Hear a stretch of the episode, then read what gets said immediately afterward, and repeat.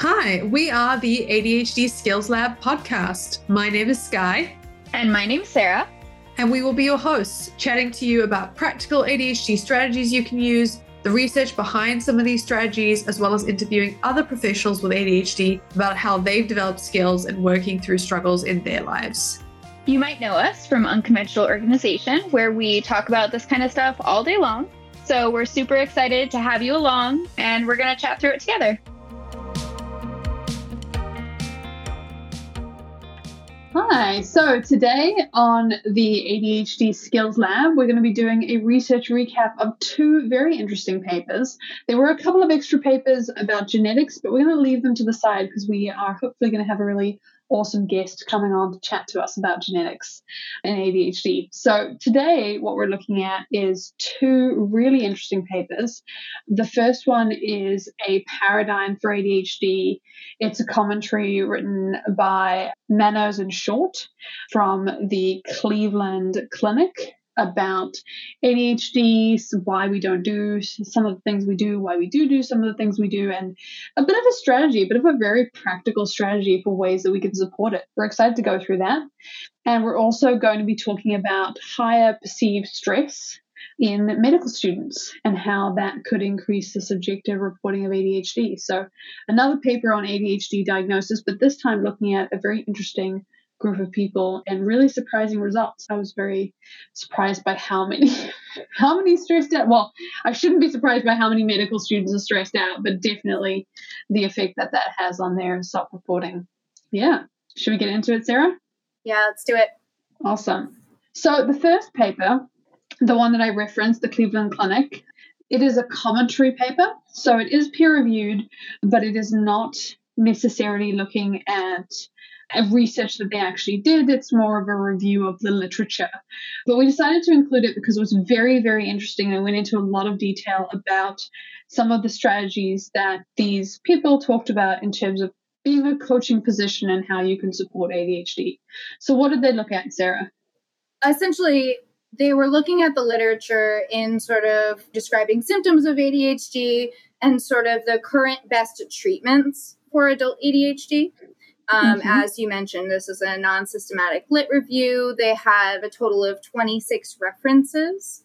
And I mean, these authors go really into excruciating detail of the effects of impaired task completion in adults mm-hmm. with ADHD, specifically looking at like what they refer to as broken agreements with the self, mm-hmm. which are sort of just things like, oh, you know, I'm going to do this and then don't do it. Who among us has not done that?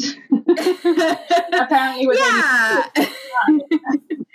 I mean, I totally just sort of glossed over that because it's, I mean, it's just such a core part of life sometimes. Yeah, so they start by talking about ADHD in general and, and medical treatment. So, what are they talking about there, Sarah? This is a really great paper because it is so comprehensive. Um, so, they start mm-hmm. by things like these are how we diagnose ADHD. These are some unique considerations when diagnosing ADHD. And this is going to be one of those sort of like first bold statements coming up that this paper makes. Yeah. um, so they sort of bring up the concept of sub-threshold ADHD, which is when you don't meet the exact criteria, but you're sort of like still experiencing impairment in life. And then also the concept that childhood ADHD is not required to have adult ADHD. The fact that they just so boldly stated that, I think, really gave me pause. Yeah. And I had to go back and say, like, oh my goodness, that is cited as well. Um, and then sort mm-hmm. of do a little investigation into that because I feel like while other research that we've sort of gotten into discusses that. I don't think anybody has really come out so boldly as to just say, like, childhood ADHD diagnosis is not required in bold. Yeah, period. If you are doing it, yeah. yeah, it was really interesting. I think you have to have all the experience of what these people have, which is, you know, they have a clinic of ADHD support to be able to write this paper with so much confidence. Yeah. And they talked a little bit about what we've talked about in so many papers that enduring presentation of symptoms is necessary, but it's hard to know there's masking in childhood, that kind of stuff and then they talk a little bit about the medicines as well. Also, when talking about the childhood ADHD diagnosis part, they mentioned that this concept of a social scaffolding and structured daily yeah. activity as part of like the support for childhood ADHD yeah. symptoms. And the idea that that can mask ADHD symptom presentation. Yes. If you have a highly academic child or maybe a highly regulated parent who is kind of masking a lot of the struggles that students would be having when they go to uni, for example. Which is interesting because the next paper we're talking about will be about people who go to uni and struggle. So, you know, yeah, it was interesting. Yeah. They talked about the idea of the gold standard of ADHD support for adults in this case, because they're talking about adults, which we love, being that combination of pharmacotherapy, which is that stimulants, that kind of thing, but also engaging with the focused behavioral strategy. So they talk mm-hmm. about the importance of doing both. They don't really go into who's doing both. They do have some resources at the bottom, which is quite interesting as well. But they talk about um, the importance of basically what we tend to colloquially refer as pills and skills. the concept that, you know, you need to have both, or you don't have to have both, but like it's considered to be the gold standard when it comes to medical support for ADHD. And they even have a list of stimulants that they use to treat attention deficit disorder, which is, again, something I haven't seen in a lot of different places. Different information about that. Because I know people always ask us, and that's true. We don't know. yeah. I, I love the way that this table is broken up into two columns. This is a really helpful one. They also have another one above the DSM criteria yeah, so they have a lot. So yeah, this for, is really good paper. yeah, it's written. I don't know if it was written for people with ADHD, but it was written for people who don't have a lot of time and just want a table of stuff. And you can see that here. They divide the medication into immediate release versus extended release, and yeah, I think definitely very interesting. But then what they go into is, you know, they sort of say for a thorough review of the um, medications approved. You can find it in other reviews. They refer to the table and they kind of leave it there. What they really go into detail about is the idea of different kinds of attention. Mm-hmm. How those different kinds of attention look different when you're a child versus when you're an adult, and then this idea of broken promises and what we can do. So they they really go into the behavioral side of ADHD, which is again unusual and, and very very cool for us. So they talk about automatic attention versus directed attention. Sarah, do you want to take us through those two? Yeah, so automatic attention is also sometimes called bottom up attention. So it focuses really uh, just on like motivation, reward, it's self activating. It sort of happens automatically. Like, obviously, you know, when something is really interesting to you um, and there's no like consequences, you're going to choose that thing. So it's like the yeah. automatic attention. And then sort of the directed attention is more of that like top down regulating. So it's like, you have to actively choose that thing. They give examples doing taxes, cleaning your bathroom. Dull homework. Yeah, they say yeah. concerted effort, mm-hmm. force completion. Yeah, I mean, the language in the descriptions are just very different. Yeah. very evident. You quite quickly get a picture of what they're talking about. Oh, yeah, I mean, this is visceral for me. yeah. yeah yeah and then they go on to talk about sort of task management as you said and you know in adulthood that looks very differently from completing tasks in childhood mm-hmm. i might ask my child to go like empty the recycle bin into the larger bin outside an adult task for me though is sort of like comb every single room in the house looking for recyclables mm-hmm. and then task gating and um and then they go into um what we can do when it's difficult yeah. to sort of keep up with that. Yeah, but before we, we go into this, I want to make a note of something that you said, which I think is a really good example. When they talk about task management in childhood versus adulthood, they talk about the concept of, again, that scaffolding that we're going to talk about. And you can sort of see that here is like you are telling your child, I need you to put the recycling out. You are giving them the task. You might even be breaking that task down for them. You're kind of watching whether they did the task, following up on whether they did the task. There's also, I mean, there might be some kinds of punishments, but there's no, you know, it's not like they're going to lose their job or have this huge outside, you know, negative response to not doing the task. Whereas for you as an adult, you have to see that you need to do the recycling. You have to motivate yourself to do the recycling. You have to figure out how, where to, you just mentioned it yourself, go around all the different rooms, picking different things up then you have to remember that you were doing it. and then you might have additional adults who come in and support you or less supportively support you and just remind you. But it's not necessarily the same way of you're a parent, so that's your job. It's more a case of is this your job? It can get a bit stickier. So that's a great example of what we're talking about here with the struggles with directed attention in adulthood versus in childhood. Wow, that was so nicely put. Thanks. Yeah, well, you said it. I was just like, we have to use that as an example because I think that's a great example. And um, the adverse consequences, I guess, of not doing recycling are a bit less when it comes to adulthood. But a lot of task incompletion, it does have big consequences. I mean, people come to us, generally speaking, because they're worried about some of those consequences impacting their life. And that's why they come for coaching. Yeah that is essentially the differences that they discuss. They also go on to discuss anxiety and depression, the nature of incompletions, broken promises. I don't want to go into that in too much detail because they go into it in a lot of detail. If you want to read yes. it, you definitely can. But they basically develop this concept of if tasks aren't done, it's like a broken promise. It's a broken agreement that's hanging over your head most of us with ADHD will have experienced that for sure. Oh, undoubtedly. Yeah, it just feels like such a common experience. Um, and sometimes it's difficult to know how to support that. Yeah, no, 100%. Yeah, you don't want coaching to feel like another iteration of broken agreements. I think you spoke about that with Russ.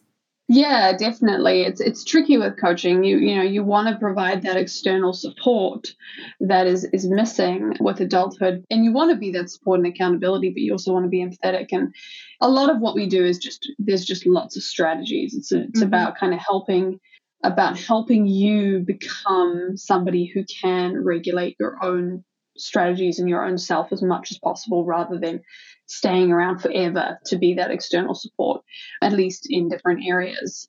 And they do touch on the emotional aspect of this. And I think it's really important to say that. That's a big deal. You know, if you're constantly going around, you know, they talk about the fact that this can make you seem lazy to your peers. You know, it can it can become a, a sort of emotional judgment on you it can contribute to anxiety and depression. They have a metaphor, the idea that a broken agreement is like a rock that you put in your backpack and you keep walking, but you're adding the weight of those. That was not referenced. That they just put that in there, which I love. Another one of those bold statements. Yeah, yeah. They said the weight of incompletions depletes the person's energy and joy in living, and that person can become self-critical uh, which we do know from yeah. the research is the case with ADHD. And definitely, you know, if that's you, just remember this is a common experience of ADHD. A lot of us feel like this. And yeah, we'll talk about the strategies in a minute. We're not going to leave you in that space, but I do just want to acknowledge that space as well. Yeah, it's definitely not a comfortable place to be. Yeah, yeah. yeah what this paper does is sort of talk to us at this point about how to clean up broken agreements. They name it four simple strategies and they really break it down. So the first one is just to name the broken agreements, acknowledge the thing. The second strategy is to complete the named agreement. So at this time, you can choose to do the thing. The third strategy is to make new adjusted agreements. So sometimes we realize, oh man, that was unrealistic. Let me revise this. Mm-hmm. Yeah. and that way you can do the thing. And then I think the fourth strategy is really important, and I want to talk more about it, but it's cancel the agreement. And like yeah. that means also let yourself off the hook for mm-hmm. that. You know, if yeah. you decide like, oh, this is unrealistic, you know, I'm not going to do this, that's okay. But like Skye said, don't put it in your pocket. Don't carry it around like a rock. Yeah. Cancel it physically, mentally, emotionally. step back. Yeah. And for those of you who are listening to this and thinking to yourself, oh, complete the named agreement. Gosh, didn't think of it. Yeah. Thanks, guys. it's Yeah, okay. it's we are going to go into strategies. we are going to go into strategies. Obviously, we have a lot. You know, this is what we do for a living. This is one of the reasons that we wanted to talk about this. They have a few as well, um, and we'll sort of talk about it and sort of build on theirs as well. But yeah, those are kind of the four main strategies. So the first one was naming the agreement, which I think, you know, they talked about the importance of writing it down. They sort of talked about the idea that if you don't write it down, it just ends up in your head as something that you want to do. Mhm. And that's something that we have all experienced. But I think what they don't mention here is obviously with working memory, you're going to forget it as well. And that's one of the reasons as well you want to write it down. You want to write it down somewhere you're actually going to see it. Yeah, they also talk about agreement keeping may rely on environmental support. You know, you might need to reach out to somebody and like have them hold you accountable and things like that. And in this paper, they sort of suggest like first degree connections, you know, your partner, maybe your parents or your siblings. But yeah, I mean, sometimes that can get like emotionally complicated. Also, which they do reference as well. It's just that they mentioned here that for a lot of people with ADHD, the idea of relying on your spouse, for example, can feel a bit infantilizing and it can Mm. be something that people resist.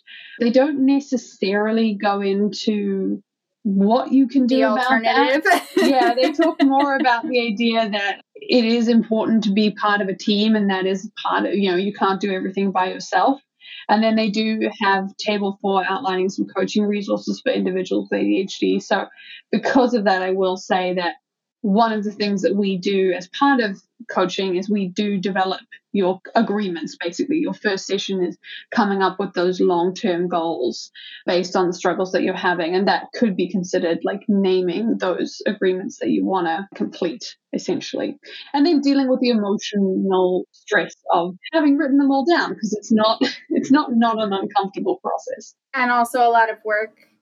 Yeah, and also a lot of work to figure out, okay, yes, sure, but like what is the subtask of the task that I have to do here? So that's the first one. You know, name those broken agreements. What are the things that you're going to do? The second one, as I mentioned, super easy. We'll just skip past it. Complete the agreement. Identify the by when of completion and then act on it. Done.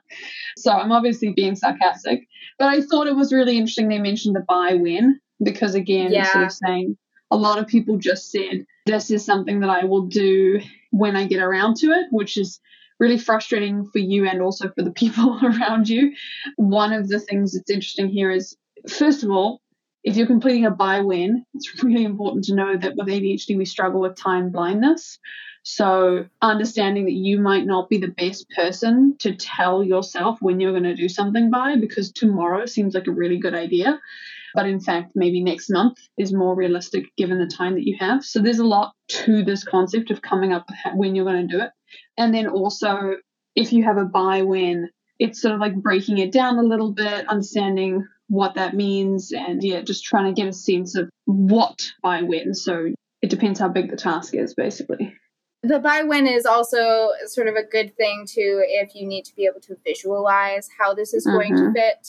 You know, like if it can't be a completed right now thing, then you need to at least be able to visualize when it can be completed. And so specifying a due date is the first like the 1st Mhm. constriction of many and figuring out where in your Yeah. calendar this goes.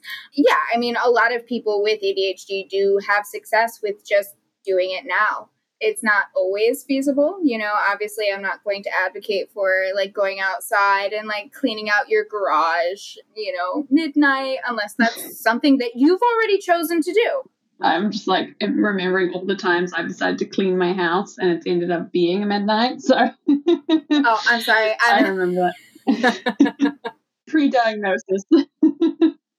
They just have a bunch of scenarios in here of just like how you can complete tasks but like honestly we know how to complete tasks sometimes that's not the issue sometimes it's i don't have enough time sometimes it's i didn't think about the order in which i needed to complete this Yeah. task or I'm not motivated. Like you can tell me to do it, you can tell me it's due, and you can tell me when. And like the other thing I really wanted to point out is that with clients, I talk all the time about what is the real deadline for this task because you can make a fake deadline. But the thing about ADHD is that we will, we know if it's a fake deadline. And this is something that can be a real struggle is if you're told by somebody else, oh, don't worry, just complete it whenever you get time. Maybe they were trying to be really supportive.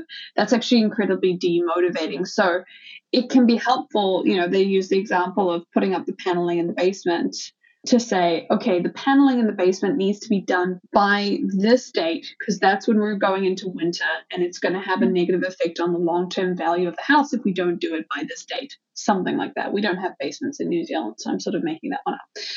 But it sounds legit. Thank you. but um, then you've got a deadline. Now you're actually working towards something because one of the things that can happen is if your life is just littered with fake deadlines for agreements or fake by whens for agreements because you felt like you should do it in a week, but none of these deadlines are real, that can create a, a lot of complicated feelings that you have to deal with and demotivating feelings as well. If everything is actually due when it's due, it's a lot easier. But it's hard to do. Not everything has a due date. It can always really help to get somebody else's perspective on due dates mm-hmm. as well, just because they might see things differently than you. Yeah, I've worked with a lot of clients where I've said, well, let's say it's due in a month. What if you came back and you told your supervisor that you would do it in a month? They go, oh, no, no, no, my supervisor would not be happy. I'm like, okay, so it's due earlier than a month. Is it due in a week? Like, so we do kind of like a mental model of like, how would you feel if this took a month to get a sense of like what the actual due date is? Because, yeah, different cultures, different spaces, different jobs, people are not always very good at giving you the actual time and it's it's a big part of it. So that's the second part complete agreements. If you need help with that. Break it down figure it out. That's all we do in coaching and that's all the articles the whole thing. So so we have so many strategies for how to do that. The next one is make a new agreement. The idea that sometimes the original plan is no longer feasible. The original agreement can be changed to a more actionable course which i thought was a really good point. Um, maybe the first scenario was a bit vague. So they have an example of a husband relying on their own effort to panel the basement and then instead going with a contractor to panel the basement. Definitely always great to get support if you can. So agreements don't have to be stuck to just because you made them. That's something to consider as well. Yeah, I mean, and plus the original agreement, if this was truly an ADHD person, the husband would have purchased the paneling for the basement and then said that to his wife that he was going to get it done in a weekend. And then 18 months later, I think that paints a better picture of the kind of task, the broken agreements. Yeah. And the reason you might not at that point want your spouse to be the person who's keeping you because yeah. probably already. Well, yeah, right. And then so the new agreement becomes like, okay, well, they're still sitting here three weeks later. So I guess maybe now it's time to sort of Contact reach out for else. support. Yeah, exactly. And then we talked about cancel the agreement. And Sarah, you said you wanted to focus on this, so I'm going to let you take this one. So in this case, canceling the agreement might be sort of forced. Let's say, mm-hmm. for example, um, these people now have to move out of their home because their basement collapsed or something. I don't know. Um, I don't, that doesn't really happen. I was like, I have no idea. Again, not no no basements in New Zealand. Not really. Yeah. no, I'm just poking fun, but no. I mean, you know, they might have to move. In which case, yeah. like, I guess now you're never going to repanel the basement. But also, if you agree not to repanel the basement, you know, you can't take that with you for the next sort of like five, ten years. Like, mm-hmm. oh man, I never got to redo that basement. Yeah. Um, canceling the agreement and deciding not to do something means that you have made the decision not to do it. You don't need to take it with you any further than that. Yeah.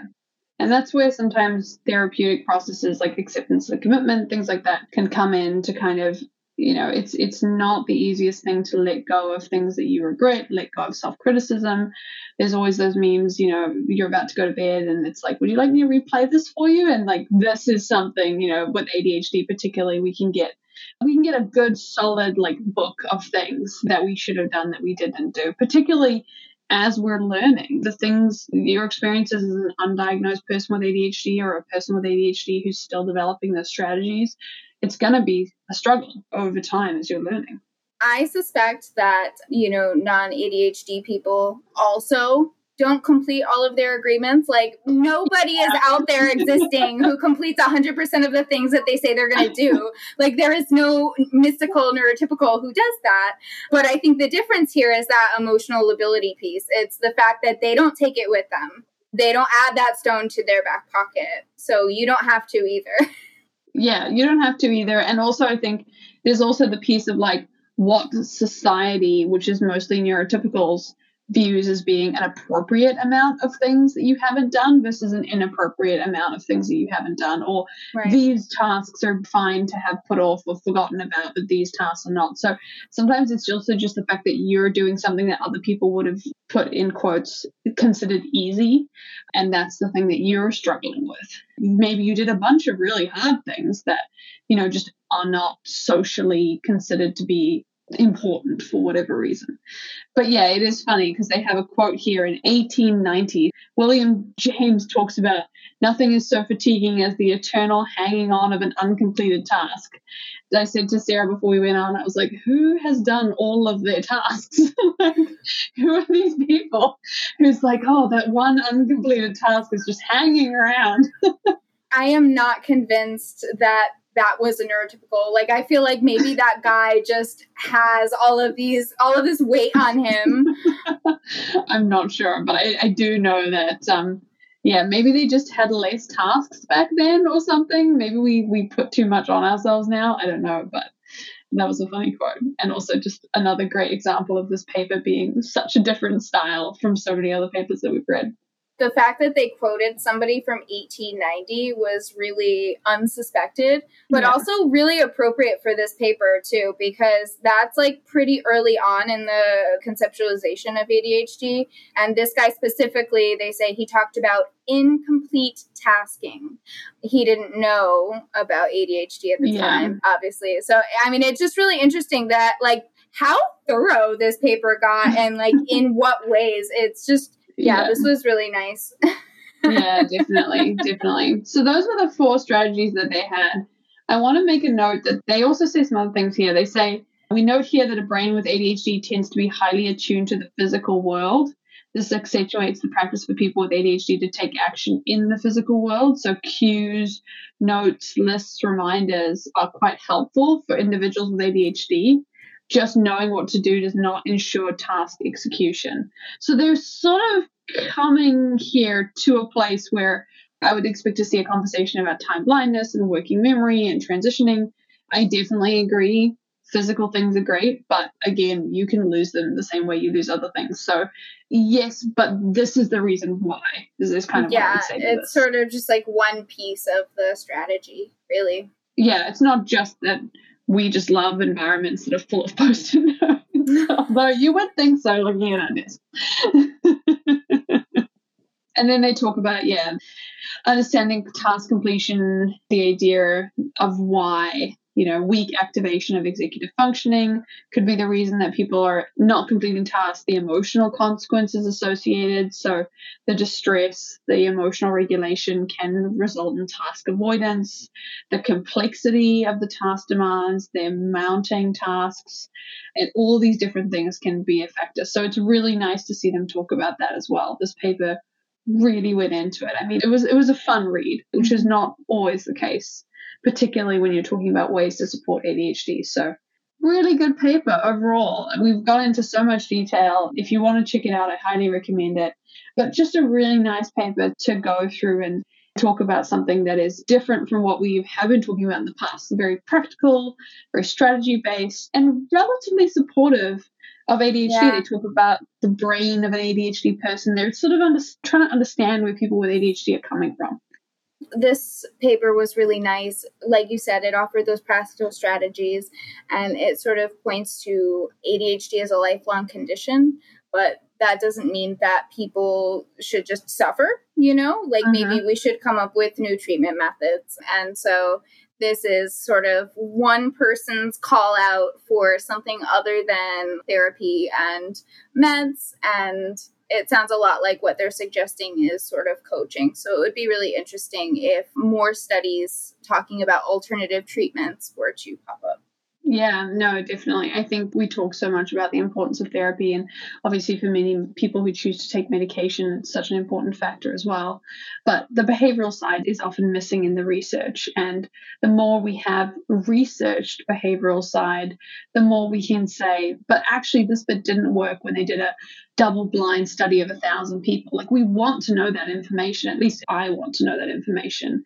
It's such a helpful thing in the same way as it is in the other two areas of ADHD support to have that kind of peer reviewed, research backed focus, which is so much of what we try and do.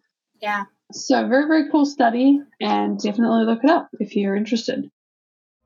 If you like what you hear, don't forget to subscribe. You can get weekly updates when we launch a new podcast episode. We have lots of interviews, practical strategies, as well as research recaps where Sarah and I go through the latest research.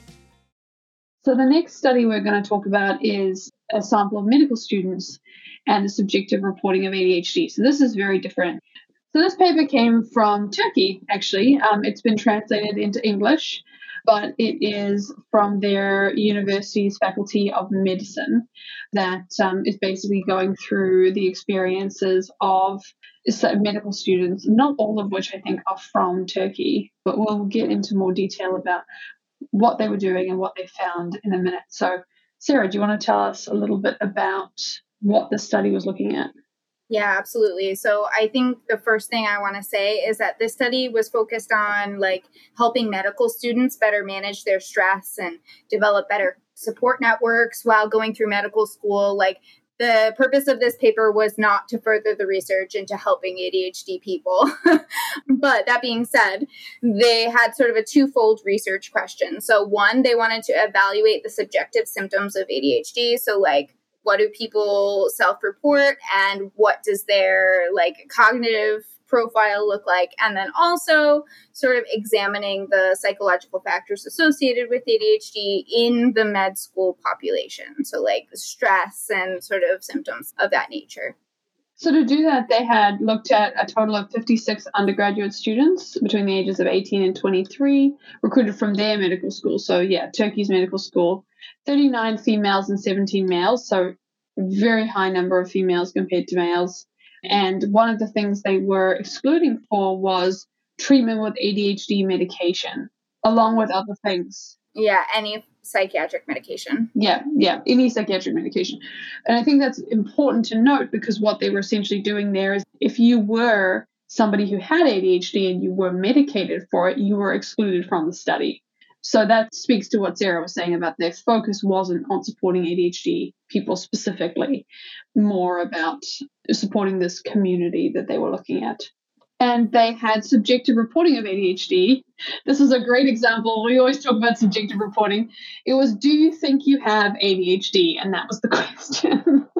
Yeah. So from that point on in the study, it refers to those people as reporting having ADHD yeah. when really they ask them, like, do you think you have ADHD? And like answering yes meant you have ADHD. I hope nobody reads this paper and uses it to make like assumptions about ADHD people. That would be such a misuse. yeah. They talk, the title is higher perceived stress increases the subjective reporting of ADHD. So hopefully that's enough. But yeah, we just want to say this population, this whole group, is just people who said, "Yeah, I could have ADHD." That's it. Yeah. That's the whole. That's the whole group when asked, which is worth mentioning. And then they also looked at the Stroop test and the trail making test. Yeah, we've talked about the Stroop test before. And then they also had people fill out self-report scales of ADHD. So, two different self report scales. One of them was developed by the World Health Organization, and then one of them was a Turkish version of another paper that um, was assessing ADHD. But obviously, if you listen to our previous podcast, you'll know people have talked about self reporting questionnaires not actually being a good indicator of whether you have ADHD. It's a good indicator whether you don't have ADHD, but not necessarily able to tell. So there's just a lot of things going on here, a lot of very subjective things going on here. So, what did they do specifically, Sarah? What was like the analysis? I know that we want to go into the the Stroop test and the trail making test and kind of what they found. They had people fill out those self report scales, you know, the ADHD symptoms scales, the anxiety scale, perceived stress scale, sort of just to see where people were at in terms of sort of what the scales would say about that. And then they also had them perform the Stroop task and the trail making test, and those were being used to measure their executive functioning abilities, mm-hmm. which is kind of interesting. I mean, it's not really what I would think of if I were I was wanting to measure my own executive functioning. They were sort of talking about this. So do you want to tell us First of all, do you want to give us just a brief overview of those two tests? Yeah, I think that's a great idea. So, the Stroop task is basically five sets of different tasks. Either the objective is something like naming different words or naming the color of the word or something like that. Mm-hmm. And then the trail making task, they did it two different ways. So, basically, you connect the circles by a certain order in one iteration, the circles were going to be connected by like ascending numerical order, so numbers counting up. The other group had letters and numbers. So the alteration would be something like alternate between letters and numbers in ascending order. Yeah. And the authors argued that you had to focus as part of that. You mm-hmm. had to be very detailed oriented. It mm-hmm. sort of required you to stop and then continue, remember where you were, etc. So that was yeah. sort of their justification for using that one. And they talked a little bit about set switching or what we sometimes call um, transitioning and the idea that if you were struggling to transition because you weren't doing as well at these tasks, then it indicated ADHD. But once again, this is just another very subjective reporting of what may or may not be ADHD. So we're sort of talking about subjective, do you have it? Subjective survey that you have it, subjective Stroop test. It's all super subjective, which is good to know. But what, what did they find, Sarah? What they found was that reporting having ADHD was associated with higher levels of stress and anxiety, resulted in higher levels of like ADHD symptom scoring on the reports. Yeah, so there was a significant correlation between perceived stress which means like your perception of your stress and reporting mm-hmm. having ADHD or reporting that you might have ADHD in this case. Yeah, which was high. 43% of people surveyed here. Yeah. That was mind blowing. I thought that they'd gone out and found people who had ADHD when I first read that. I did not realize that it was that high. Well, I think it ta- it's a really interesting point about how stress impacts ADHD symptomology. And I think that that actually might be the practical takeaway from this study for ADHD people. It's just that, mm-hmm. like, yeah, if you're stressed, then also your symptoms are going to be worse because symptoms can present just from stress in people who technically don't have ADHD. That's sort like of what the study is suggesting. Or yeah. sleep deprivation. Oh man. Yeah. it's sort of similar to sleep deprivation in that way where we work with clients and if you're struggling with sleep deprivation, we sort of talk about the idea that you're experiencing the effects of ADHD and the additional executive functioning struggles that aren't necessarily related to your ADHD but are just there as well. So it's a tough day. That's basically what we're saying. It's a tough day. It's a tough week.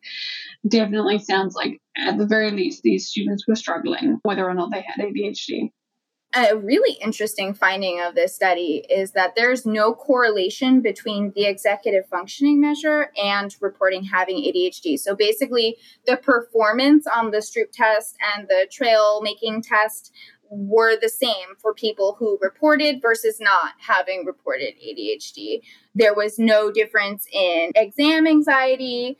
However, the group who reported having ADHD obviously had higher stress levels and anxiety scores.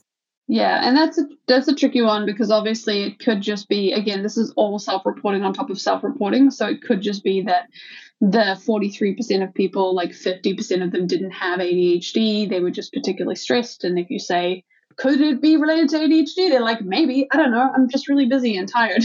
like, I'm going to say yes to this. Or it could be the fact that maybe the Stroop test and the trail making tasks are not as indicative of ADHD executive functioning struggles as they thought when they did this test. It's sort of hard for us to know at this point. That's a really good point. I mean, even just based on how our reaction to those tests measuring executive functioning, like it just doesn't make sense. Well, it's one of those things, like if you're really into it, I mean, we talk about this. In fact, we talked about this just before with the different kinds of attention. If you're in a test environment and you're really focusing on what you're doing, you might not have as much struggle with it as if it was like taxes that you had to pay next week. Um, it's hard to know in an experiment. I'd like to see the other papers where they've done these tests and see what happens with people who've got diagnosed ADHD, see what the difference is there. That's true. The authors did say that maybe because of their sample being relatively high IQ, that that might have compensated for any of the executive functioning deficits. Maybe. maybe. They're also very young though, in, in terms of having like strategies, you know. Yeah. I know a lot of very smart people with ADHD who struggle in in these environments. So yeah, maybe, possibly. But again, very, very much we don't know. So what what do we know from this study, Sarah? I think you mentioned it a little bit before, but let's kind of focus in on what are the actual takeaways we can take. So I think the takeaway here is that even med students who do not fit the criteria for ADHD, when exposed to significant stress, will present as though they may struggle with ADHD symptoms. Yeah. So, you know, particularly med students who are like cramming for their exams, you know, maybe they're about to come up on their licensure, maybe they're applying for residency mm-hmm. programs mm-hmm. and things like that. The stress of those situations is tremendous, even for people who don't have ADHD. So if you're out there and you're a med student yeah. who's applying for residency programs, who's like doing these exams, taking these courses, and has ADHD, good for you.